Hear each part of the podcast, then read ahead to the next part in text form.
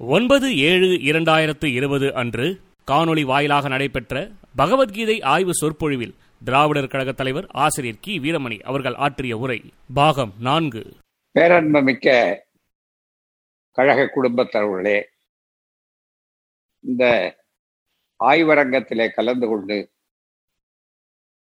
சிறப்பாக இந்த உரைகளை கேட்க வேண்டும் என்பதற்காக வந்திருக்கிற அறிவார்ந்த பெருமக்களே பெரியோர்களே தாய்மார்களே சகோதரிகளே நண்பர்களே தோழர்களே உங்கள் அனைவருக்கும் அன்பான வணக்கம்.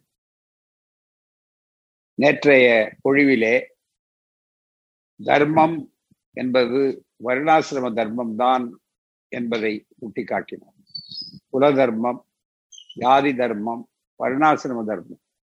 எங்கேயெல்லாம் தர்மம் குலைகிறதோ அங்கேயெல்லாம் அதர்மம் தலைதூக்குகிறதோ என்று சொன்னதெல்லாம் பௌத்தம் வேதங்களை மறுத்து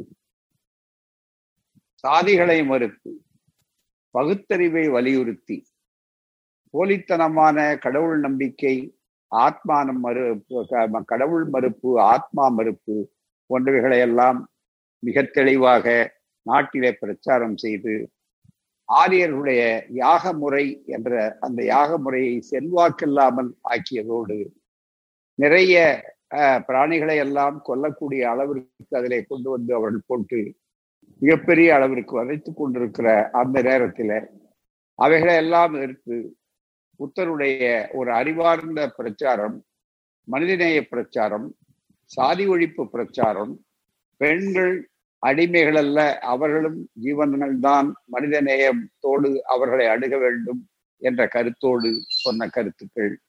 இவைகளெல்லாம் வருணாசிரம தர்மத்தினுடைய ஆணி வேரை அசைத்து விட்டன அதன் காரணமாகத்தான் பல இடங்களிலே இருந்து மிக வேகமாக தயாரிக்கப்பட்ட ஒரு காலம். பௌத்தருடைய இந்த கொள்கைகள் பரவி மிகப்பெரிய அளவுக்கு எப்படி ஒரு திராவிட இயக்க ஆட்சி தமிழ்நாட்டிலே வந்ததோ ஒரு சிறு உதாரணத்துக்காக நான் அதை சுட்டி காட்டுகிறேன் அதுபோல பௌத்தத்தினுடைய கொள்கைகளை மிக ஆழமாக அசோகன் காலத்திலே அது வேகமாக பதிந்து கொண்டு விட்டது. மிகப்பெரிய அளவுக்கு போரை நடத்திய அசோகனுக்கு மனமாற்றம் ஏற்பட்டதே அதிலே இருந்த அந்த தத்துவங்கள் என்பதை நாம் படிப்போம்.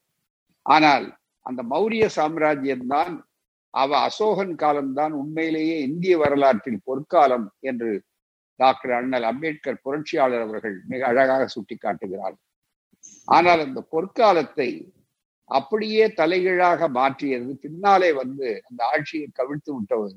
காட்டி கொடுத்தவர்கள் அந்த சமுதாயத்திலே இருக்கக்கூடியவர்களை எல்லாம் கொலை செய்து கூட கடைசி மௌரிய சாம்ராஜ்யத்திலே இருந்த அரசனை பிரகத்தரதன் என்ற ஒருவனை விட்டு கொலை செய்து அதற்கு பிறகு அவர்கள் ஆட்சியை கைப்பற்றினார்கள். சுங்க வம்சம் ஆட்சிக்கு வருகிறது. ஆகவே அந்த காலகட்டத்திலே சுங்க வம்சம் வந்தவுடனே எல்லாவற்றையும் தலைகீழாக மாற்றுகிறார்கள். இப்போதே நாம் பார்த்து கொண்டிருக்கிறோம்.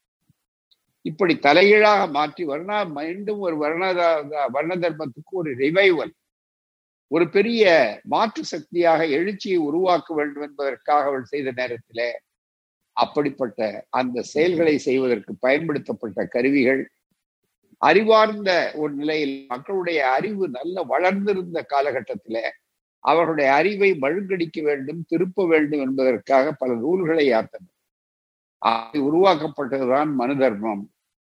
அப்படி உருவாக்கப்பட்டதுதான் பகவத்கீதை. அந்த காலகட்டத்தை ஒட்டி உருவாக்கப்பட்டதுதான் அர்த்த சாஸ்திரம் போன்றது அரசியலுக்காக. இது மத இயலுக்காக என்று சொல்லக்கூடிய அளவிற்கு. எனவே இந்த பின்னணியை வைத்துத்தான் தர்மம் அதர்மம் என்பதை பார்க்க வேண்டும். ஆனால் இதிலே ஒரு சிறப்பானது சொல்வதைப் போல எதுவுமே அவர்களுடைய சொந்த கருத்துக்களாக தனித்தன்மை வாய்ந்த சுய சிந்தனைகளாக உருவாகி இந்த பகவத்கீதை அந்த குறிப்பிட்டவர்களால் கூட எழுதப்படவில்லை. இது ஒரு நபர் எழுதியதுமாக இருக்க முடியாது. இது ஒரு கூட்டம் ஒரு ஒரு குழு ஒரு திங்கர்ஸ் கிளப்னு சொல்லக்கூடிய அளவிற்கு இது ஒரு ஆழ்ந்த மிகப்பெரிய அளவிற்கு ஏமாற்று வித்தையை காட்ட வேண்டும் என்பதற்காக எவையெல்லாம் இருக்கிறதோ அது அத்தனையும் எடுத்துக்கொண்டு எல்லாமே எங்களிடத்தில் இருக்கிறது என்று சொல்லக்கூடிய அளவிற்கு ஒரு சூப்பர் மார்க்கெட் ஒரு பேரங்காடியில எல்லா பொருள்களும் இருப்பதை போல எல்லா பொருள்களும் எங்கெங்கு அவர்கள் தனித்தனியே உற்பத்தி செய்தார்களோ அதையெல்லாம் கொண்டு வந்து நாங்கள் விற்பனை செய்வோம் பேரங்காடி சூப்பர் மார்க்கெட். அது மாதிரி இவர்கள் எல்லாவற்றையும் ஒரு கலவையாக போட்டு அதை செய்திருக்கிறார்கள் என்பதை உங்களுக்கு முதல் பொழிவில எடுத்து சொன்னேன். நாளைக்கு கூட அதற்கு ஆதாரமாக அந்த இறுதி சொற்பொழிவிலே பல செய்திகளை உங்களுக்கு சுட்டிக்காட்ட இருக்கிறேன்.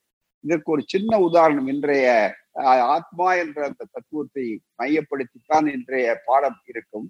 அந்த வகுப்பிற்கு போவதற்கு முன்னாலே தோழர்களே ஒரு செய்தி உங்களுக்கு சொன்னேன். நேற்று சிலருக்கு நினைவு இருக்கும் அடிக்கடி சுவாபம் சுவாபம் சுவாபம் என்ற சொல்லை பயன்படுத்துகிறார். யார்? கிருஷ்ணன் உபதேசம் செய்கிற நேரத்துல அந்த சுவாபம் தர்மம் என்று சொல்லுகிற நேரத்திலே சுதர்மா சுவாபம் சுதர்சனம் என்று சொல்லக்கூடிய அளவிற்கு இப்படி வரக்கூடிய சொற்கள் பயன்படுத்தப்படுகிறது என்றால் இந்த சொற்களும் தத்துவங்களும் கூட சுய சிந்தனையில இருந்து உருவாக்கப்பட்டது அல்ல. மாறாக இது நாத்திகர்கள் சாங்கியா பிலாசபி என்று சொல்வதிலே இருக்கக்கூடிய கபிலருடைய தத்துவம். அதிலே இருக்கிறது அந்த யோகங்கள். ராஜயோகம் மற்றது என்றெல்லாம் எடுத்திருப்பது அதிலே இருந்து நீண்ட காலமாக காப்பி எடுத்து அதை திரும்புவாதம் செய்திருக்கிறார்கள். அதை பற்றி அண்ணல் அம்பேத்கர் அவர்களும் விளக்க விளக்கமாக அதை எடுத்து சொல்லி அதுதான் மிகப்பெரிய அளவிற்கு இந்து தத்துவத்திற்கே அடிப்படையாக ஆக்குவதற்காகத்தான் ஜாதிக்கு விட்டுக் கொடுப்பதற்கு அதை பயன்படுத்தி இருக்கிறார்கள். அந்த யோகத்தை ராகம் இருந்த இடத்தில் அதுக்கு செல்வாக்கு இழந்தவுடனே யோகா மூலமாக தாங்கள் அதை பிடிக்க வேண்டும் என்று நினைத்தார்கள். அதற்கு சில தத்துவங்கள் குணங்களை எல்லாம் உருவாக்க வேண்டும் என்று சொல்வதற்காக எது எது எங்கெங்கு கிடைக்குமோ அதையெல்லாம் கொண்டு வந்து சேர்த்து இவைகளெல்லாம் ஒரு கலவை கதம்பமாகவும் அவியலாகவும் அதை ஆக்கி கொண்டு வந்தார்கள். எதுவுமே அவர்களுடைய ஒரிஜினாலிட்டி என்று சொல்லக்கூடிய தனித்தன்மை வாய்ந்த அந்த திறனோடு கூடியது அல்ல என்பதற்கு உதாரணம் ஒன்றை சொல்லி மற்ற செய்திகளுக்கு இன்றைக்கு போவோம். முதல்ல உங்களுக்கு சொன்னேன் ஹிந்து வேர்ல்டு சொல்லக்கூடிய பெஞ்சமின் வாக்கர் என்ற நூலிலே சொல்லுகிற போது அந்த இரண்டாவது வால்யூம்ல ஒரு பகுதியை மட்டும் இன்றைக்கு முட்டி சுட்டி காட்டுகிறேன் இதே போல நிறைய ஏராளமாக சொல்லலாம். இதுவே ஒரு தனி பொழிவாக செய்யக்கூடிய அளவிற்கு எந்தெந்த இடத்திலே இருந்து எடுக்கப்பட்டிருக்கிறது? பாரத கதையே நடந்த கதை அல்ல. அதிலே கீதை உள்ளே சொருகப்பட்டிருக்கிறது. பாரத போரே நடந்த போர் அல்ல. இந்த இடத்திலே பதினாறு கோடியை வைத்துக் கொண்டிருந்தாள் என்பதே கற்பனை. அப்படி எல்லாமே கற்பனைக்கு மேல் கற்பனை. ஒரு புழுகுக்கு மேல் இன்னொரு புழுகு அண்ட புழுகு ஆகாச புழுகு என்று சொல்வதை போல மிகப்பெரிய அளவுக்கு கற்பனைக்கு மேல் கற்பனையாக அவர்கள் வளர்ந்து கொண்டே அப்படி ஒன்று செய்திருக்கிறான்னு சொல்லும் போது அங்கொன்றும் இங்கொன்றுமாக ஏராளமாக அதற்கு முன்னாலே எது அறிவாளிகளாக மற்றும் மத்தியிலே வைக்கப்பட்டதோ அதற்கு திரிபுவாதம் செய்து தலைகீழாக மாற்றி அதை பயன்படுத்தினார்கள். அதிலே அந்த சொற்களையே பயன்படுத்தினார்கள். துவாபா என்று சொல்லுவது அடிக்கடி அந்த நேற்றைய உரையிலே நேற்று சுலோகங்களிலே வருவதை உங்களுக்கு எடுத்து சொன்னோம். மிக முக்கியமாக இந்த தர்மம் அதர்மம் தலை தூக்கும் போது நானே அவதரிப்பேன் அவதரித்து அதர்மத்தை நாசம் செய்வேன் அதற்கு யுக யுகமாக நான் வருவேன். எந்த எந்த யுகத்திலே வந்தாலும் என்று சொல்லக்கூடிய அந்த யுக யுக சம்பவாபி யுகே என்ற அந்த சுற்றுலை சொல்லுகிற போதெல்லாம் சுவாபம் சுவாபம் சுவாபம் என்று சொல் வருகிறதே அந்த சுவாபம் என்று சொல்வதை பற்றி இந்த பெஞ்சமின் வாக்கர் என்று சொல்லக்கூடிய இதில் இருக்கிற ஒரு ஒரே ஒரு குறிப்பை மட்டும் சொல்லி வேறு செய்திக்கு நாம் இன்றைய தலைப்புக்கு செல்ல இருக்கலாம். சுவாபா ownness or intricacy intrinsicality intrinsicality intrinsicality intrinsic intrinsic intrinsic intrinsicality intrinsic quality என்று சொல்கிறோமே அது மாதிரி intrinsic quality was one of the fundamental concepts of the nastika philosophical systems especially as elaborated by Charvakas எனவே தான் நேற்று நான் சொன்னதுக்கு ஆதாரங்களை உங்களுக்கு சொல்ல வேண்டும் என்பதற்காகத்தானே சொல்லுகிறேன் எனவே அவரவர்களுடைய தனித்தன்மை அறிவு சுதந்திர சிந்தனை இவைகளை வைத்து சார்வாகர்கள் பல ஆண்டுகளுக்கு முன்னாலே இன்னும் பௌத்தம் எல்லாம் வருவதற்கு முன்னாலே சார்வாக? அதற்கு முன்னாலே சாங்கியா தத்துவங்கள். இவைகளை எல்லாம் எடுத்து ஒரு கலவைகளைப் போல கொண்டு வந்திருப்பதற்கு ஜாதியை பயன்படுத்த வேண்டும். அதற்கு தத்துவங்களை சொல்ல வேண்டும். வர்ணக்கலப்பு ஏற்பட்டு விடக்கூடாது என்றெல்லாம் அந்த இருவருடைய உரையாடல் மாதிரி வைத்துக் கொண்டு அவர்கள் பேசுகிறார்கள். அப்படி வருகிற போது அந்த பதினெட்டாவது அத்தியாயம் தான் நீண்ட அத்தியாயம். அந்த நீண்ட அத்தியாயத்திலே தான் விஸ்வரூபமும் அதிகமாக பேசுவது எல்லாமே நானே எல்லாமே நானே எல்லாமே நானே என்ற வசனங்கள் எல்லாம் அதிகமாக வரக்கூடிய அந்த பகுதி இருக்கிறது. அதற்கு பின்னாலே பார்ப்போம். இதற்கெல்லாம் சொல்லுகிற போது குழம்புகிற அர்ஜுனனை பார்த்து தேரோட்டியாக இருக்கக்கூடிய பார்த்தனுக்கு சாரதியாக இருக்கக்கூடிய கண்ணன் என்ன சொல்லுகிறார்னு சொன்னால் வேகமாக நீ எதிரே இருக்கிறவர்களை சாகடிக்கப் போகிறோம். உறவினர்களை எல்லாம் நினைத்து அவள் இறந்த பிற்பாடு வண்ணக்கலப்பு ஏற்படும் என்றெல்லாம் கவலைப்படாதே. நீ உண்மையில் உன்னால் அவன் மிகவும் கவலைப்படுகின்ற ஒரு மனித நேயம் அவனுக்கு துளிர்க்கிற நேரத்திலே கூட துளிர்க்க கூடாது என்பது சொல்லுகிற நேரத்தில் ஜாதியை காப்பாற்ற ஜாதி தர்மத்தை காப்பாற்ற ஒவ்வொரு இடத்திலும் தர்மம் தர்மம் என்று விழும்போது உங்களுக்கு இணையாக வர வேண்டிய சொல் என்னவென்றால் வர்ண தர்மம். வர்ண தர்மம் என்பதே வர வேண்டும். அந்த வர்ண தர்மத்தை ஜாதி தர்மத்தை வர்ணாசிரம தர்மத்தை குல தர்மத்தை காப்பாற்ற தாம பேத தான தண்டத்தை எடுக்கலாம். நீ எந்த வன்முறையை கையாளலாம் அதுதான் அதனுடைய தத்துவம் வேறொன்றுமே கிடையாது. அந்த வன்முறையை கையாளலாம். அப்படி வன்முறையை கையாளுகிற போது கொலை நடக்கிறதே அது கொலையாக முடிகிறதே என்று பார்க்காதே அது உண்மையில் கொலை அல்ல. என்று ஒரு புதிய வியாக்கியானத்தை பழைய வேறு இடங்களிலே இருந்த ஒரு தத்துவம் ஆதி காலத்து காட்டு பிராண்டி காலத்திலே இருக்கிற ஒரு கற்பனை. அது பலகாலம் அது நம்முடைய நாட்டிலே மட்டுமல்ல கிரேக்க நாட்டிலே அந்த சிந்தனை இருந்திருக்கிறது. எகிப்திய நாட்டிலே இருக்கிற இந்த ஆத்மா தத்துவம் என்பது இருக்கிறத அதை பயன்படுத்துகிறார். நீ எதிரே நின்று போரிடுகிற போது நீ கொல்லுகிறவன் உண்மையில் செத்து போக மாட்டான். உண்மையில் அவனை கொலை செய்வது என்பது எப்போது? ஆத்மாவை கொல்லும் போது அந்த ஆத்மாவை நீ கொல்லுவதாக இருந்தால்தான் அது கொலை. இந்த உடல் மாய தோற்றத்திலே கீழே விழுகிறது சொன்னால் அதை பார்த்து நீ உடனே கொலை என்று சொல்லி மனம் கசிந்து எப்படி போர் நடத்துவது என்று யோசிக்காதே. அதற்கு ஒரு வினோத வியாக்கியானத்தை சொல்லுகிறான்னு சொன்னால் இந்த ஆத்மா தத்துவம் கூட நண்பர்களே இது ஒரிஜினலாக தனித்தன்மையோடு இவர்களே கண்டுபிடித்தது இங்கேயே அல்ல. இது நீண்ட காலத்துக்கு முன்னாலேயே உலகம் முழுவதும் ஆதி காலத்திலே காட்டு முன்னாடி காலத்திலே ஆவிகள் என்ற பெயராலே அந்த எண்ணங்கள் வந்திருக்கிறது. ஒவ்வொரு மதத்திலே கூட அந்த மாதிரி வரக்கூடிய அளவிற்கு வருகிற போது இது ஒரு புத்தகம் இது ஒரு இருபது ஆண்டுகளுக்கு முன்னாலே ஒரு பதினெட்டு ஆண்டுகளுக்கு முன்னாலே சிங்கப்பூரில இருக்கக்கூடிய ஒரு புத்தக நிலையத்திலே வாங்கி அது பார்த்ததில வெடி. இந்த புத்தகத்துக்கு தலைப்பே டெத் என்பதுதான். மரணம். மரணத்தை பற்றிய செய்திகள் அந்த மரணத்திலே எப்படியெல்லாம் சடங்குகள் எப்படியெல்லாம் மனிதர்கள் அணுகிறார்கள் என்று சொல்ல ஏனென்றால் பிறப்பவது இறப்பது மிக முக்கியம் என்றெல்லாம் பின்னாலே வரக்கூடியதற்கு முன்னால் இந்த பகுதியை நீங்கள் பார்த்து கொள்ள வேண்டும். இந்த ஆத்மா என்ற தத்துவத்தை சொல்லுகிற நேரத்திலே வேடிக்கையாக இதிலே ancient Greeks conceived soul but as a kind of quasi double of the human individual அதே போல எஜிப்சியன்ஸ் மிகப்பெரிய அளவிற்கு அதை விட அதற்கு முன்னாலே இருந்தவர்கள் ஒவ்வொருவருமே என்று சொன்னார்கள். ஒரு நல்ல ஆத்மா இருக்கிறது கெட்ட ஆத்மா இருக்கிறது என்று சொன்னார்கள். இப்படி பல வகையான கிரேக்கத்திலே இருக்கிற போது உங்களுக்கு ஆச்சரியமாக பெரியார் ஒரு கேள்வி கேட்டார் நம்முடைய மேடைகளில. ஆத்மா மனிதனுக்குத்தானா அல்லது பிராணிகளுக்கு உண்டா என்று கேட்கிற போது ஆதி காலத்து மனிதன் நினைத்திருக்கிறான் மரத்துக்கும் ஆத்மா உண்டு. அதே போல பிராணிகளுக்கும் ஆத்மா உண்டு என்றெல்லாம் நினைக்கக்கூடிய அளவிற்கு அந்த காலத்து மூட நம்பிக்கை இருக்கிறது. இதுல வேடிக்கை என்ன என்றால் பிளாட்டோ. பிளாட்டோனுடைய சீடன் அரிஸ்டாட்டில்.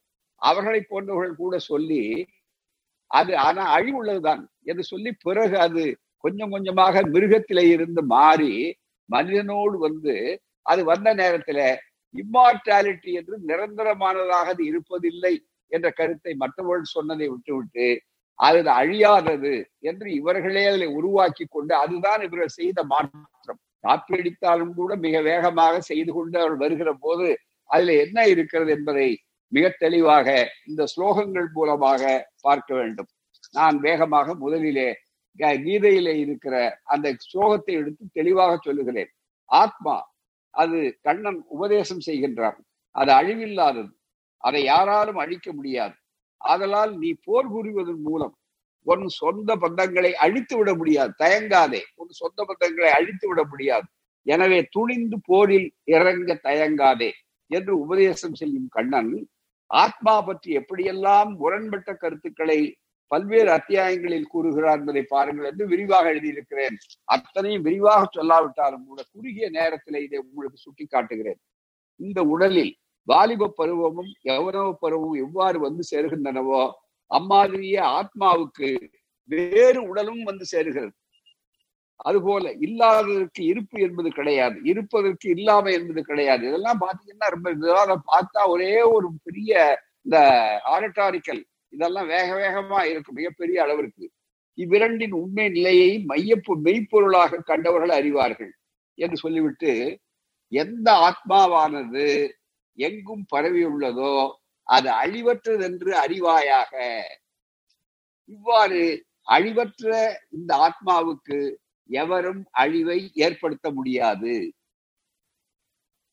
ஓ பரத வம்சத்தவனே என்றென்றும் இருப்பதும் அழிவற்றதும் அளவிற்கு அடங்காததுமான ஆத்மாவால் தாங்கப்படுகின்ற இந்த உடல்கள்.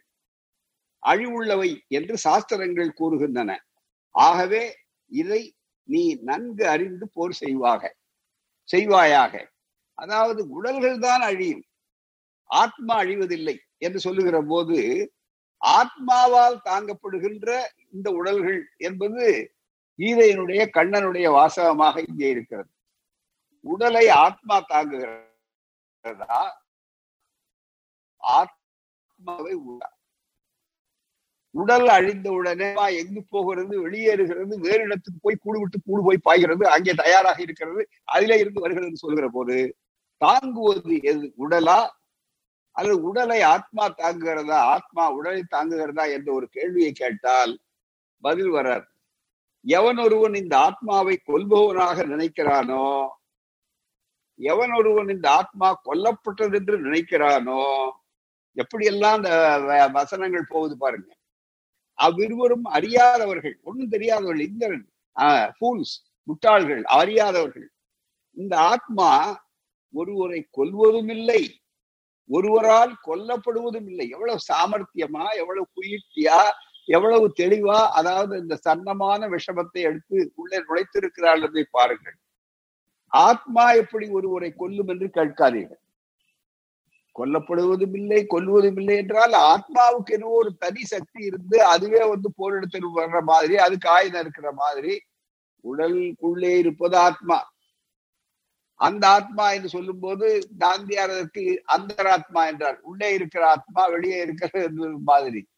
இன்னும் சில பேர் வந்து அதுக்கு இன்னும் விளக்கம் அதுக்கு சொல்லும் போது அனை சொன்ன மாதிரி ஜீவாத்மா ஜீவன் இருக்கக்கூடிய ஆத்மா என்று சொன்னார்கள். சரி அதுக்கு மேல இருக்கக்கூடியது என்னன்னு விளக்கம் சொல்றப்ப பரமாத்மா என்று சொன்னார்கள். மக்களிலே சிலர் மகாத்மா என்றார்கள். எனவே ஆத்மாவுக்கு எப்பித்தட அது பாட்டுக்கு அட்ஜெக்டிவ் போட்டுட்டே போயிட்டான். அதுதான் மிக முக்கியம். இந்த ஆத்மா எப்பொழுதும் பிறப்பதும் இல்லை இருப்பதும் இல்லை. ஒரு சமயம் இருந்து மறு சமயம் இல்லை என்பதும் இல்லை. இது பிறப்பற்றது என்றும் உள்ளது நிலையானது பழமையானது. சரீரம் கொல்லப்படும் பொழுதும் இது கொல்லப்படுவதில்லை. எவனொருவன் இந்த ஆத்மாவை அழிவற்றது சமஸ்கிருத ஸ்லோகங்கள் ஒவ்வொன்றுக்கும் அந்த வார்த்தை தான் இது இருக்கிறது. அழிவற்றது. எவனொருவன் இந்த ஆத்மாவை அழிவற்றது நிலையானது பிறப்பற்றது பேயாதது என்று அறிகிறானோ அவன் யாரை கொலை செய்ய முடியும்? என்ன சாமர்த்தியம் பாருங்க. யாரைத்தான் கொல்ல முடியும்? எப்படி ஒருவன் நைந்து போன துணிகளை தள்ளிவிட்டு புது துணிகளை எடுத்துக்கொள்வானோ அப்படியே சிதைந்து போன உடல்களை நீக்கிவிட்டு புது உடல்களை அடைகின்றது ஆத்மா. நல்லா கவனிச்சுங்க. இதெல்லாம் இந்த தத்துவங்கள் அவர் சொல்றது. இந்த ஆத்மாவை ஆயுதங்கள் வெட்டுவதில்லை. ஆயுதங்கள் வெட்டுவதில்லை. நெருப்பு எரிப்பதில்லை. ரொம்ப அழகா இந்த வசனங்கள் பாத்தீங்கன்னா ரொம்ப வேடிக்கையா இருக்கும் ரொம்ப சூட்சமா இருக்கும். இந்த ஆத்மாவை ஆயுதங்கள் வெட்டுவதில்லை நெருப்பு எரிப்பதில்லை. அந்த எக்ஸார்டேஷன் அந்த அந்த மாதிரி ஒரு ஸ்பீச் அது காற்று உலர்த்துவதில்லை. இது வெட்ட முடியாதது எரிக்க முடியாதது நனைக்க முடியாதது உலர்த்த முடியாதது. எல்லாமே பாருங்க ரெக்டாரிக். அது மாதிரி ஒரு மேல மேல. ரெக்டாரிக். நிலை முடியாது. எங்கும் பரவியது. அசைவற்றது. இன்றும் என்றும் புதியது என்று. ஆத்மா எப்படி அசைவற்றதா இருக்கும்? அசைவற்றதுன்னா எப்படி அசையாம எப்படி உடலுக்குள்ள வந்தது? உடலுக்குள்ள இருந்து சாகும் போது உடல் அழியும் போது உடல் கொல்லப்படும் போது கொல்லுற வார்த்தையே வேண்டாம். உடல் அழியும் போது எப்படி அந்த ஆத்மா அசைவில்லாமல் இன்னொரு இடத்துக்கு போகும்? இந்த கேள்வி எல்லாம் கேட்க கூடாது நம்புங்கள். அவ்வளவுதான். இந்த கேள்வி எல்லாம் கேட்டா நாஸ்திகன் இந்த கேள்விகள் எல்லாம் சொன்னா அவன் வந்து ஆஹ் அறிவுக்காரன் அது நாஸ்திகன் அவன் புத்தியை பயன்படுத்துகிறவன். நாஸ்திகன்னா திருடன் இது புத்தன் திருடன். இப்படி ராமாயணத்திலேயே சொல்லப்பட்டு புத்தருக்கு எதிராக அறிவுக்கு யார் யார் முதலிடம் கொடுத்தார்களோ அந்த அறிவை விரிவு செய்யாதே நம்பாதே நம்பு என்பதை அடிப்படையாக வைத்துத்தான் அது அசைவற்றது. இன்றும் என்றும் புதியது. அது எப்படி புதியதா இருக்கும்? காலங்காலமா இருக்க இருக்கு அப்படின்னு சொன்ன உடனே இன்றும் என்றும் புதியது. அசைவற்றது என்பதோடு எல்லாவற்றுக்கும் எரிக்க முடியாது நினைக்க முடியாது என்று எப்படி கூற முடியும்? சரி பிறகு ஆத்மாவை பற்றி சொல்லிவிட்டு அடுத்தது. பிறந்தவனுக்கு மரணம் என்பது நிச்சயமாக உண்டு. மரணம் அடைந்தவன் பிறப்பதும் நிச்சயம். ஆகவே தவிர்க்க முடியாத ஒரு விஷயத்தை குறித்து நீ கவலைப்படாதே. உடல் அழிவே மரணம். உடல் வருதலே பிறப்பு. உடல் அழிதலே மரணம். உடல் வருதலே பிறப்பு. அப்படியானால் ஆத்மாவின் பங்கு பணிதான் என்ன? என்று இந்த இடத்திலே சொன்னார்கள். இதை இந்த ஆத்மாவை யாரோ ஒருவன் ஆச்சரியமான வஸ்துவை காண்பதை போல காண்பாய் அப்படி இதெல்லாம் கண்ணனுடைய ஸ்லோகங்கள். இதை நான் சொல்றதெல்லாம்.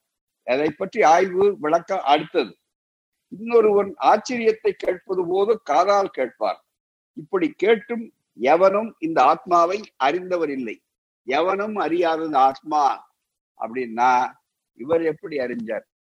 மற்றவர்கள் எப்படி அறிந்தது என்று சொன்னால் அறிந்தார்கள். அவ்வளவுதான்.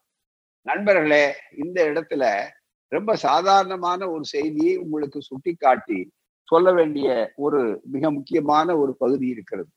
என்ன அந்த பகுதி என்று சொன்னால் ஆத்மாவை மற்ற மதங்கள் ஏற்றுக்கொண்டிருக்கின்றன. இன்னும் சில இடங்கள்ல இந்த இடத்துல ஒரு சிலருக்கு ஒன்று ரெண்டு அல்ல மிகப்பெரிய அளவுக்கு. இன் வெஸ்டர்ன் தாட் என்று சொல்லக்கூடிய Jews and Christians like Egyptians Indians Persians Muslims later Greeks and Romans believe in two souls a soul in two parts என்று சொல்லக்கூடிய அளவிற்கு. அதே போல ஒவ்வொரு காலகட்டத்திலும் ஒவ்வொரு வகையான அளவிற்கு வாய்ப்புகளை உருவாக்கி வைத்திருக்கிறார்கள். இன்னும் கேட்டால் புத்த மதத்திலேயே ஒப்புக்கொள்ளாத புத்த மதத்திலேயே திரிபுவாதத்தை ஏற்படுத்தி பின்னாலே எப்படி மகாயானம் ஹீனாயானம் என்றெல்லாம் பிரித்து வந்ததனால்தான் அண்ணல் அம்பேத்கர் அவர்கள் தழுவிய அந்த பௌத்தத்திற்கு இந்த சடங்குகளை ஒப்புக்கொள்ளாமல் அவர் நவயானம் என்று தனியாக ஒரு புதிய தத்துவத்தை எடுத்து சொல்லக்கூடிய அளவிற்கு வந்தார்கள். அப்படிப்பட்ட சூழ்நிலையில் நண்பர்களே இப்படி ஊடுருவல் வருகிற போது ஒரு சின்ன உதாரணத்தை சொல்லுகிறேன். பௌத்தத்துக்குள்ளேயே இந்த கருத்துக்கள் ஊடுருவு. ஏன்னா அடிப்படையில கடவுள் மறுப்பு அதே மாதிரி ஆத்மா மறுப்பு தலாய் லாமாவை எப்படி தேர்ந்தெடுக்கிறார்கள் என்று சொன்னால் உங்களுக்கு தெரியும் பல பேருக்கு. தலாய் லாமா இறந்தால் அந்த நேரத்துல எந்த குழந்தை பிறந்ததோ அந்த இடத்துல தலாய் லாமா அவனுடைய இறந்த ஆத்மா உள்ளே போய்விட்டது. எனவே அந்த குழந்தை தான் அடுத்த தலாய் லாமா. அப்படிங்கிறத இப்பவும் கடைபிடித்து கொண்டு வரக்கூடிய அளவிற்கு இந்த திரிபுவாதங்கள் பல இடங்களுக்கு வரலாம். அப்படி வரக்கூடிய அளவிற்கு சில இடங்களில பழமை வாய்ந்தவர்கள் மிகப்பெரிய அளவிற்கு ஒன்று இரண்டு அல்ல பத்து பனிரெண்டு ஆஹ் அதாவது சோல் என்று சொல்லக்கூடிய அளவிற்கு இந்த ஆத்மா என்று சொல்லக்கூடிய அந்த வாய்ப்புகளை உருவாக்கி வைத்து விட்டார். சரி இதிலே மிக முக்கியமாக சிந்திக்க வேண்டிய ஒரு கேள்வி தந்தை பெரியார் அவர்களும் அண்ணல் அம்பேத்கர் அவர்களும் மற்றவர்களும் ஆத்மாவை பற்றி சொல்லுகிற போது சரி இதை சொல்லுகிறீர்களே இந்த ஆத்மா அழிவில்லாதது என்று சொன்னால் சரி. ஒரு கேள்வி பழிச்சென்று பாமர் மக்களுக்கும் விளக்கக்கூடிய அளவிற்கு பெரியார் பகுத்தறிவு பகலவனாக இருந்து ஒரு கேள்வி கேட்டார். என்ன அந்த கேள்வி என்று சொன்னால் ஆத்மா சரி அப்படியே ஒன்று வருகிறது அது அழிவில்லாத மாறி மாறி வருகிறது என்றால் உலகத்தில் ஆரம்பத்தில் எவ்வளவு மக்கள் தொகை இருந்ததோ அதே மக்கள் தொகை தானே இப்போ இருக்கணும். எப்படி அது கட்டி போட்டா குட்டி போடுற செடி மாதிரி எப்படி அதெல்லாம் வளர்ந்துருக்குமா? இல்ல அந்த காம்பவுண்ட் இன்ட்ரெஸ்ட் தொடர் வட்டி மாதிரி ஏதாவது வந்திருக்குமா? அது எப்படி மிகப்பெரிய அளவிற்கு வந்திருக்க முடியும்? எனவே அந்த ஆத்மா எப்படி இவ்வளவு மக்கள் தொகை வந்தது? சாதாரணமாக ஆரம்பத்தில் இருந்த உலகத்தினுடைய மக்கள் தொகை எவ்வளவு? இன்றைய மக்கள் தொகை எவ்வளவு? உலகத்தை விட்டு விடுங்கள். நம்முடைய நாடு இந்திய நாடு ஞான பூமி இந்த பாரத வருஷம் இந்த பாரத் வருஷத்திலேயே ஞான பூமியிலேயே மிகப்பெரிய அளவிற்கு ஆரம்பத்திலே மக்கள் தொகை எவ்வளவு? இன்றைக்கு நூத்தி முப்பது கோடி என்று சொன்னால் எப்படி நூத்தி முப்பது ஆத்மாக்கள் உருவான இந்த கேள்வியை கேட்டால் அவர்கள் பதில் சொல்ல வேண்டாமா? ஏனென்றால் ஆத்மா அழியாதது உடல் அழியக்கூடியது. அந்த உடலை ஒன்று கொளுத்துகிறோம் இன்னொன்று எரித்து விடுகிறோம். ஆத்மா அசைவில்லாதது அப்படியே இருக்கிறது உள்ளே போகிறது சொன்னால் அடுத்த கேள்வியை தந்தை பெரியார் கேட்டார். இத்தனை தூரம் வந்தது. முதல்ல பிராணிகளுக்கு இருந்ததுன்னா அதை பிராணிகள்ல இருந்து மனுஷனுக்கு உண்டாக்கிட்டான் அதோட அறிவு வந்த உடனே அதை நிறுத்தி விட்டான் சரி மனிதனுக்கு மட்டும்தான் என்று சொல்லக்கூடிய அளவிற்கு. சரி மனிதர்களுக்குள்ளே வந்த பிற்பாடு கூட எப்படி இத்தனை முறை அவர்கள் பெருகக்கூடிய அளவிற்கு வந்ததுன்ற கேள்விக்கு பதில் உண்டா? ரொம்ப எளிமையா சொல்லலாம். பெரிய பெரிய தத்துவங்களுக்கு போக வேண்டிய அவசியமே இல்லை. சரி அப்படியே அவர்கள் வந்திருந்தாலும் அடுத்த கேள்வி ஒன்று கேட்டார். அதுதான் பகுத்தறிவு. கேள்விக்கு மேல் கேள்வி கேட்கும் போது சரி ஆத்மா ஒரு மனிதன் அவன் இறந்துடுறான். இறந்த உடனே மரணம் உடல் அழிவு அழிகிறது. ஆத்மா அழிவதில்லை நேரா போகுது போறாது. எங்க போகுது? இன்னொரு இடத்துல போகுது. அப்படியானால் இந்த பிதிர்லோகம்னு ஒண்ணு சொன்னால் பாருங்க புரோகிர இந்த பிதிர்லோகம் வந்து வருஷா வருஷம் சிரார்த்தம். வருஷா வருஷம் சாப்பாடு. வருஷா வருஷம் எங்க அப்பனுக்கு நான் சிரார்த்தம் கொடுக்குறேன். அதை அந்த மாலை அமாவாசை அன்னைக்கு ஞாபகம் இல்லைன்னாலும் அன்னைக்கு போய் புரோகிதம் கொடுத்துட்டா போறோம் என்றெல்லாம் சொல்லி நடத்துகிறோம் என்றால் பிதிர்லோகம் என்று சொல்லக்கூடிய லோகத்தில் யார் இருக்கிறார்கள்? எப்படி பிதிர்லோகம் என்பது சரியாக இருக்கும். ஆத்மா அழிவில்லாதது கூடு விட்டு கூடு பாய்கிறதுன்னு சொன்னால் பிதிர்லோகம் பித்தலாட்டம் பொய்யானது. பிதிர்லோகம் உண்மை என்று சொன்னால் ஆத்மா அழிவில்லாதது கூடு விட்டு கூடு சொல்லுகிற கருத்து முரணானது. அது ஏற்க முடியாது. இந்த தர்க்கத்துக்கு என்ன பதில் சொல்லுகிறார்கள்? அதுதான் நினைத்து பார்க்க வேண்டும்.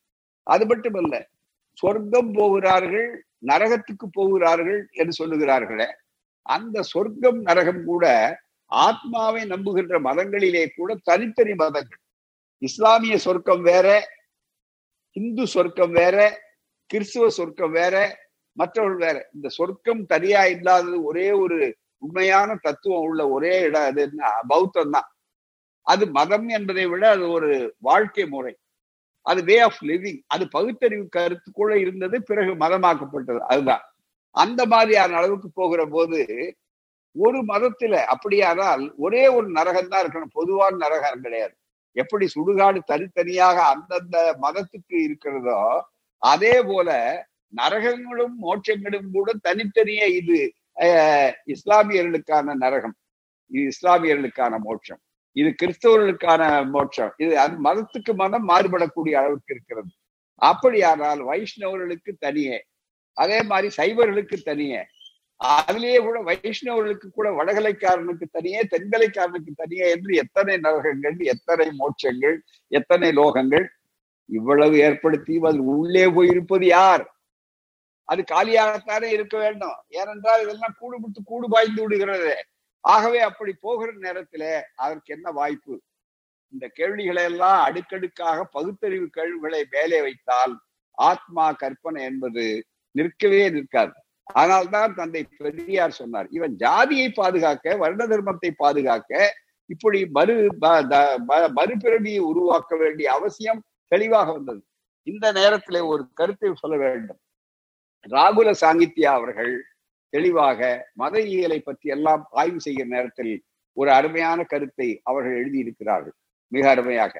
அதிலே ரிக்வேதத்திலே இருந்து ஒரு பகுதி எடுத்து காட்டி ரிக்வேதத்திலே மிக தெளிவாக என்ன சொல்லப்பட்டிருக்கிறது என்று சொன்னால் ஆத்மா என்ற அந்த சொல் எதற்கு பயன்பட்டிருக்கிறது என்று சொன்னால் ஜீவனை மட்டும் குறிப்பதற்குத்தான் அவர்கள் ஆத்மா என்பது பயன்பட்டிருக்கிறதே தவிர வேறு கிடையாது. ரிக்வேதத்தில் மனம் ஆத்மா அசு என்ற மூன்று வார்த்தைகள் ரிக்வேதத்தில் வருகிறது.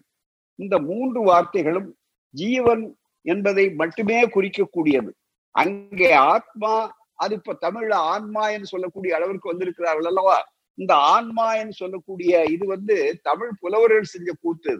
ஆன்மீகம் அப்படின்ற ஆத்மாவே கற்பனைன்னா அப்புறம் ஆன்மீகம் எங்க வருது? அதுதான் மிக முக்கியம். ஆன்மீகம்னு ஒண்ணு கிடையாது. ஏன்னா ஆத்மாவை ஒப்புக்கொண்டால் தான் ஆத்மா கற்பனைன்னு சொல்லும் போது ஆன்மீகம் ஆத்மா தான் தமிழ் படுத்தியது ஆன்மா. அவ்வளவுதான். ஆத்மாவை ஆத்மாவே சொல்லி இருக்கணும் தமிழ் படுத்திருக்கூடாது ஏன்னா தமிழ் பொருள் தமிழுக்கு சம்பந்தம் இல்லை. காஃபி எப்படி பிறப்பொருளோ அது மாதிரி ஆத்மா. எங்கேயாவது திருவள்ளுவருடைய குரலில் எங்காவது ஆத்மாங்கிற சொல் இருக்கா? ஆன்மீகம் என்று சொல் இருக்கிறதா? நம்முடைய ஆதிகாலத்து இலக்கியங்களிலே தமிழ் இலக்கியங்களிலே அந்த சொற்கள் எங்காவது இருக்கிறதா? ஏனென்றால் தமிழனுக்கு ஆத்மா நம்பிக்கையும் கிடையாது. அது பின்னாலே புகுத்தப்பட்டது ஏற்கவில்லை. ஆகவே தமிழ் மொழியிலே ஆத்மாவுக்கு இடம் கிடையாது. பிற்காலத்திலே பிற்சேர்க்கையிலே உருவான ஒரு பண்பாட்டு படையெடுப்பினாலே வந்த பிற மொழிகளின் காரணமாக இவைகள் இருக்கலாம். அது மட்டுமல்ல வேத காலத்தில இன்னொன்றும் அவர்கள் அந்த ரிக்வேதத்திலே அருமையாக சொல்லுகிறார். ராகுல சாங்கிருத்தியாயன் அவர்கள் ரிக்வேதத்திலே ஆன்மா என்ற சொல் எந்த எதற்கு பயன்பட்டது என்று சொன்னால் பெரும்பாலும் பிராண வாய்வை உடலை குறித்துதான் பயன்படுத்தப்பட்டதே தவிர மூன்று சொற்களுக்கும் மனம் ஆத்மா அசு என்பதெல்லாம் உடலை பொறுத்தது பிராணவாயுவினுடைய செயலை பொறுத்தது. இப்ப செத்து போனான்னு சொன்ன உடனே மூச்சு விட்டுட்டான். மூச்சு நின்று போச்சு. செத்து போனது எப்படி? மூச்சு நின்று போச்சு. அதுக்கு அழகா ஐயா அவர்கள் பொது அறிவோட ஒரு வார்த்தையை சொன்னாங்க செத்து போனாங்கிற வார்த்தையை எப்படி வந்திருக்கும்னா சத்து போச்சு அதனால செத்து போச்சு. ரொம்ப அழகா அது அவருடைய பொது அறிவோடு இருக்கக்கூடிய ஒரு விளக்கமானது. ஆங்கிலத்துல இந்த ஆத்மாங்கிறதுக்கு ஸ்பிரிட் சொல்லுகிறார்கள். ஆன்மீகம் சொல்லும்போது ஸ்பிரிச்சுவல் டிஸ்கஷன் என்றெல்லாம் அதுக்கு விளக்கம் சொல்லுவார்கள். இந்த ஸ்பிரிட் ஆத்மா என்று சொல்லக்கூடியது சோல் என்ற ஒரு சொல்லும் உண்டு என்றாலும் ஸ்பிரிட் என்பது லத்தீன் வார்த்தை. நண்பர்களை இந்த லத்தீன் வார்த்தையில ஸ்பிரிட் என்பது லத்தீன் மொழியில இருப்பது. இதற்கு என்ன பொருள் என்றால் இன்ஹேல் அண்ட் எக்ஸேல் அதுதான். மூச்சை இழுப்பது உள்ளே விடுவது வெளியே விடுவது உள்ளே இழுப்பது. இதுதான் அந்த ஸ்பிரிட் என்பதற்கு. எனவே பிராணவாயு சம்பந்தப்பட்டது. எனவே தான் இது ஒரிஜினலா ஆரம்ப காலத்திலே பார்க்கிற போது இது வேறொரு கற்பனை பின்னாலே உள்ளே நுழைத்து கொண்டார்கள் ஆவி. ஆவி வந்தது என்று சொல்லக்கூடிய அளவிற்கு ஆனால் தான் தமிழிலே பிறகு வரும்போது உடல் பொருள் ஆவி என்று சொல்கிறார்கள். இந்த ஆவின்னு ஒண்ணு கிடையாது. உயிர் தான் இருக்கே தவிர ஆவின்னு ஒண்ணு கிடையாது. மிகப்பெரிய அளவிற்கு ஆகவே இந்த வார்த்தைகளை பயன்படுத்தி இருக்கிறார்கள் எனவே ஆத்மா என்பது கற்பனையானது. இப்போது இன்னொரு செய்தியை சொல்லி நான் நிறைவு செய்ய விரும்புகிறேன். நேரம் நெருங்கி கொண்டிருக்கிற காரணத்தால் நண்பர்களே வேடிக்கையாக சொல்ல வேண்டுமானால் இன்றைக்கு பகவான் கண்ணன் சொல்லுகிறான் அர்ஜுனா நீ யாரையும் கொலை செய்ய முடியாது. ஏன்னா ஆத்மாவை கொன்றால்தான் அது கொலையாகும். ஆகவே அது நீ செய்தது கொலை அல்ல உன் சொந்தக்காரர்கள் இருக்கிறார் என்பதை பற்றி கவலைப்படாது. எடுவில்லை. தொடு போரை என்று வேகமாக அதை தொடு கணையை எடு விடு என்று சொல்லக்கூடிய அளவிற்கு வேகமாக எக்ஸார்டேஷன் வேகமாக சொன்னான். உற்சாகப்படுத்தினான்.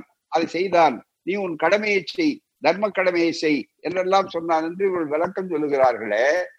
அதே தத்துவத்தை வைத்துக் கொண்டு இன்றைக்கு வாருங்கள். நாளைக்கு இந்த இது எப்படி ஒரு கொலை நூலாக பயன்பட்டது? கோட்ஸே அதைத்தான் நம்பினார் என்பதை பற்றி எல்லாம் நாளைய பொழிவிலே அதை பற்றி ஆய்வு செய்ய இருக்கிறோம். அதுக்கு முன்னாலே ஒரு சிறு செய்தி.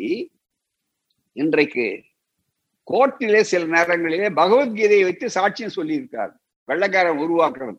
ஏன்னா இந்து மதத்துக்கு எந்த நூல் இல்லை. பைபிள் இருக்கு கிறிஸ்தவர்களுக்கு. குரான் இருக்கு இஸ்லாமியர்களுக்கு. அதை வைத்துக்கொண்டு அவர்கள் சொல்லலாம்னு சொன்னார் ஆனா இவங்க பகவத்கீதையை வைத்துக் கொண்டு சாட்சி சொன்னான். சரி அந்த நீதிபதி கிட்ட ஒருத்தர் சொல்றாரு கொலை வழக்குக்கு நான் வழக்கறிஞன். என்னுடைய கட்சிக்காரர் கொலை செய்தார். ஆனால் அது கொலையே இல்லை. காரணம் பகவான் கிருஷ்ணன் அவர்கள் கண்ணன் அவர்கள் உபதேசம் செய்யும் போது பகவத்கீதையிலே நான் பகவத்கீதை படிக்கிறவன். ஆகவே பகவத்கீதையிலே சொல்லுகிறான் யாரும் யாரையும் கொலை செய்ய முடியாது. ஏனென்றால் கொலை என்பது இருக்கிறதே அது ஆத்மாவை கொலை செய்தால்தான். ஆத்மா கொலை செய்யப்பட முடியாது கொல்லப்பட முடியாது. உடல் தான் அழிய வேண்டியது. எனவே நண்பர்களே கீழே விழுந்தவன் என்னுடைய கட்சிக்காரன். குத்தியதும் உண்மை. அவன் கீழே விழுந்து உயிர் போனதும் உண்மை. ஆனால் அது கொலை அல்ல காரணம் பகவான் கிருஷ்ணனே தெளிவாக ஆத்மா அழிந்தால்தான் அது கொலை என்று சொல்லி இருக்கிறார்கள். ஆகவே இந்த சாட்சியை எடுத்துக்கொண்ட பகவத்கீதையினுடைய அடிப்படையில நான் தெளிவாக வாதம் செய்ய வேண்டுமானால் என்னுடைய கட்சிக்காரர் குத்தினார். அதே போல இறந்தவர் மரணத்தை அடைந்தார். அவர் இறந்து விட்டார். அவர் செத்து விட்டார். உடல் அழிந்து விட்டது. ஆனால் ஆத்மா அழியாதது. ஆத்மா அழிந்தால்தான் அது கொலை. ஆத்மா யாவும் யாராலும் கொல்லப்பட முடியாது.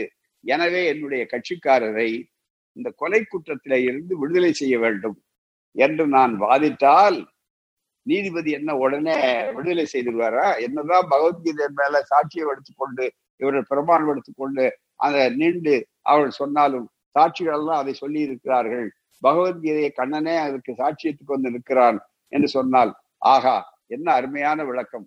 ஆகவே நான் விடுதலை செய்கிறேன் என்று நீதிபதி விடுதலை செய்வாரா?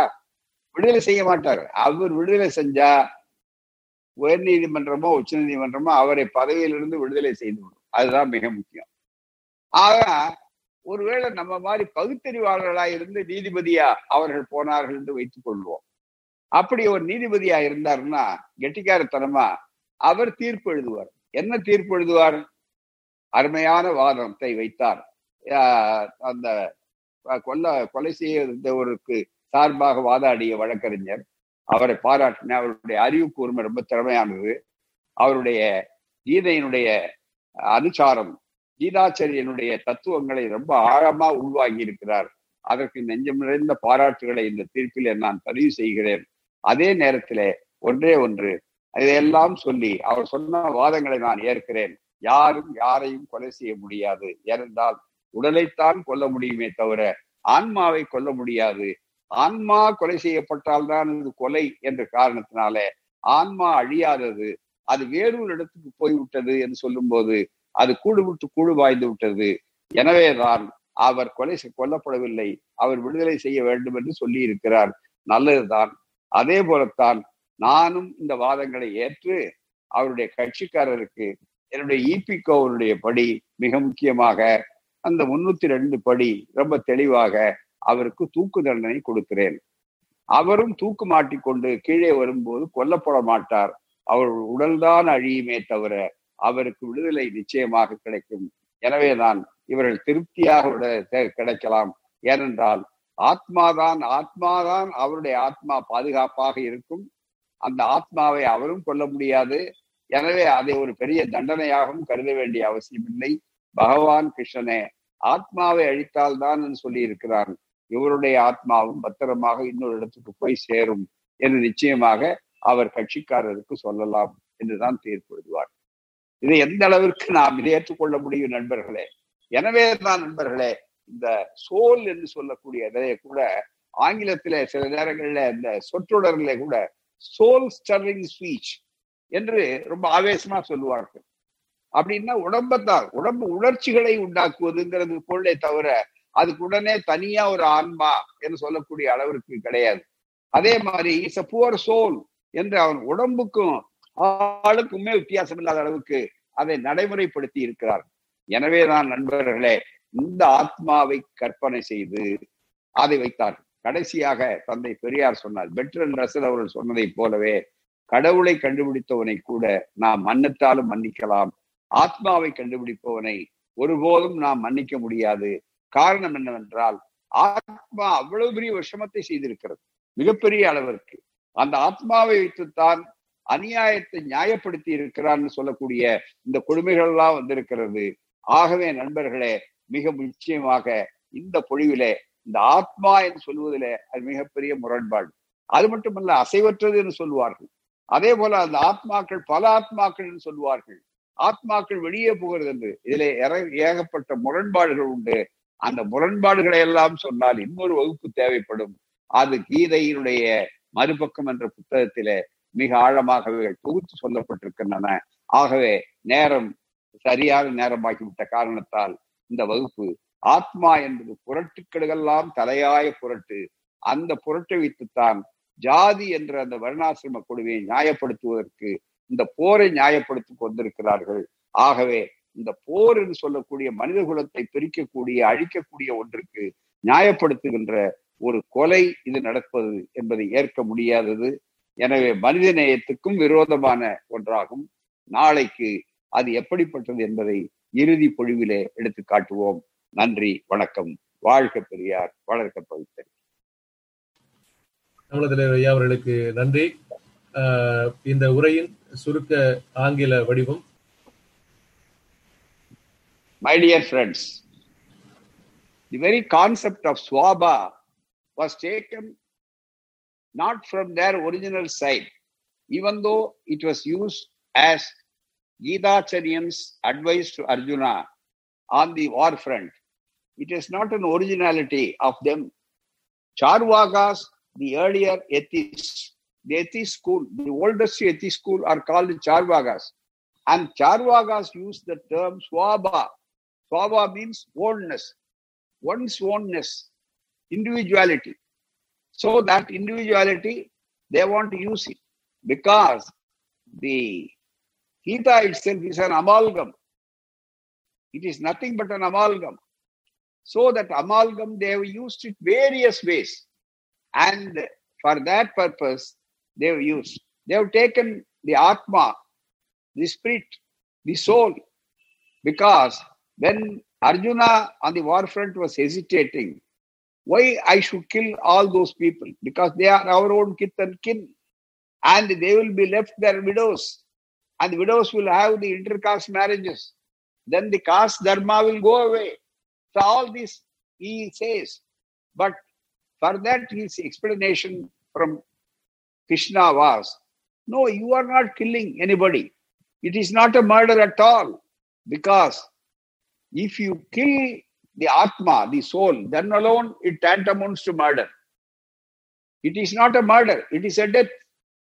Death is only for the body, not for the soul. This is a very, very, very uh, fallacious argument, hypocritical argument. Earlier society, there was a superstitious belief.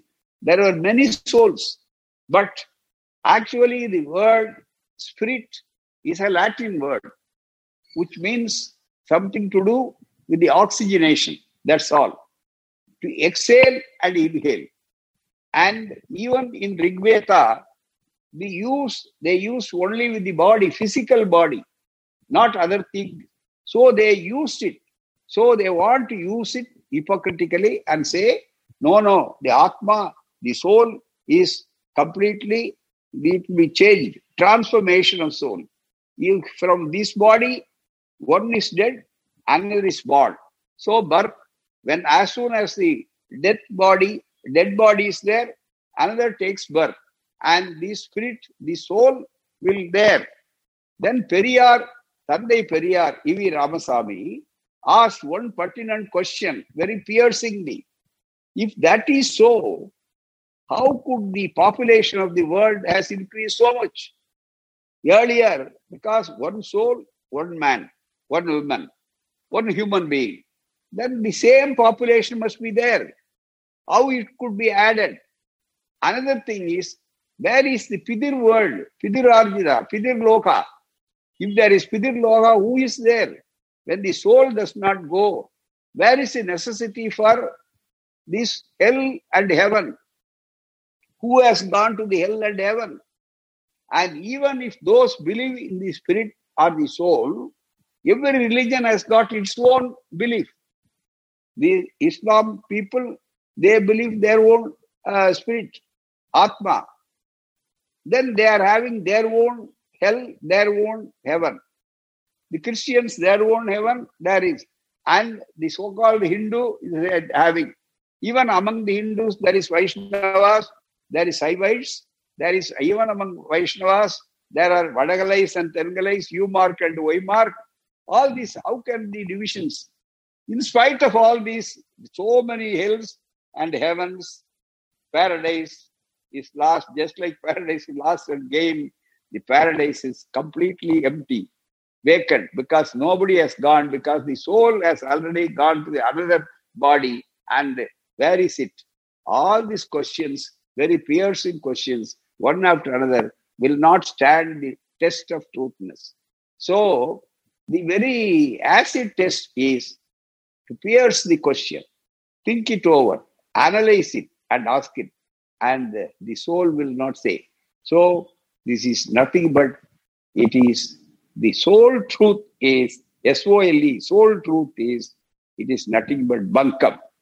It is nothing but hypocrisy. That's all. So on that basis, they have built the Varnashrama Dharma. They justified the Varnashrama Dharma.